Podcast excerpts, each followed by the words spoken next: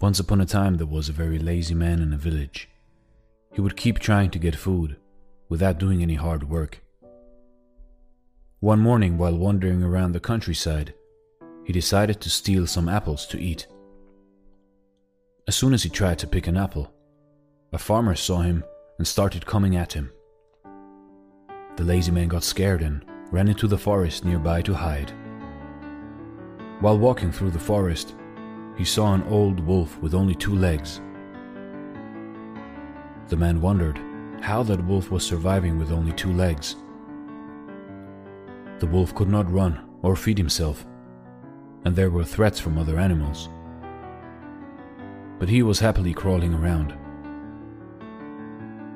Suddenly, he saw a lion coming towards the wolf with a piece of meat in its mouth. The lazy man climbed up the tree to save himself, but the wolf stayed because he could not run away. But the man's eyes were on stalks as he saw the lion left the piece of meat for the wolf to eat. The lazy man felt happy seeing God's play. He started to think that God always has a plan set to take care of his creations. Then he believed that God must have something planned for him too. So he left to find a place to sit and wait for someone to feed him. He waited. He waited. He waited there for two days without any food. Finally, he couldn't bear the hunger and left.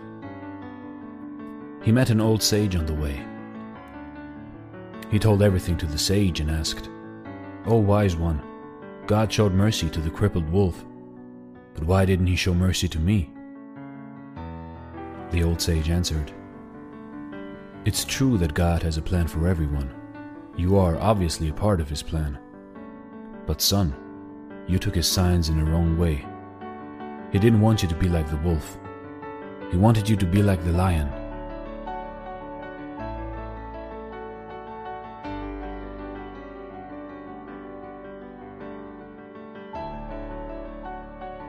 Sometimes in life we can misread God's signs for us and take them in a wrong way.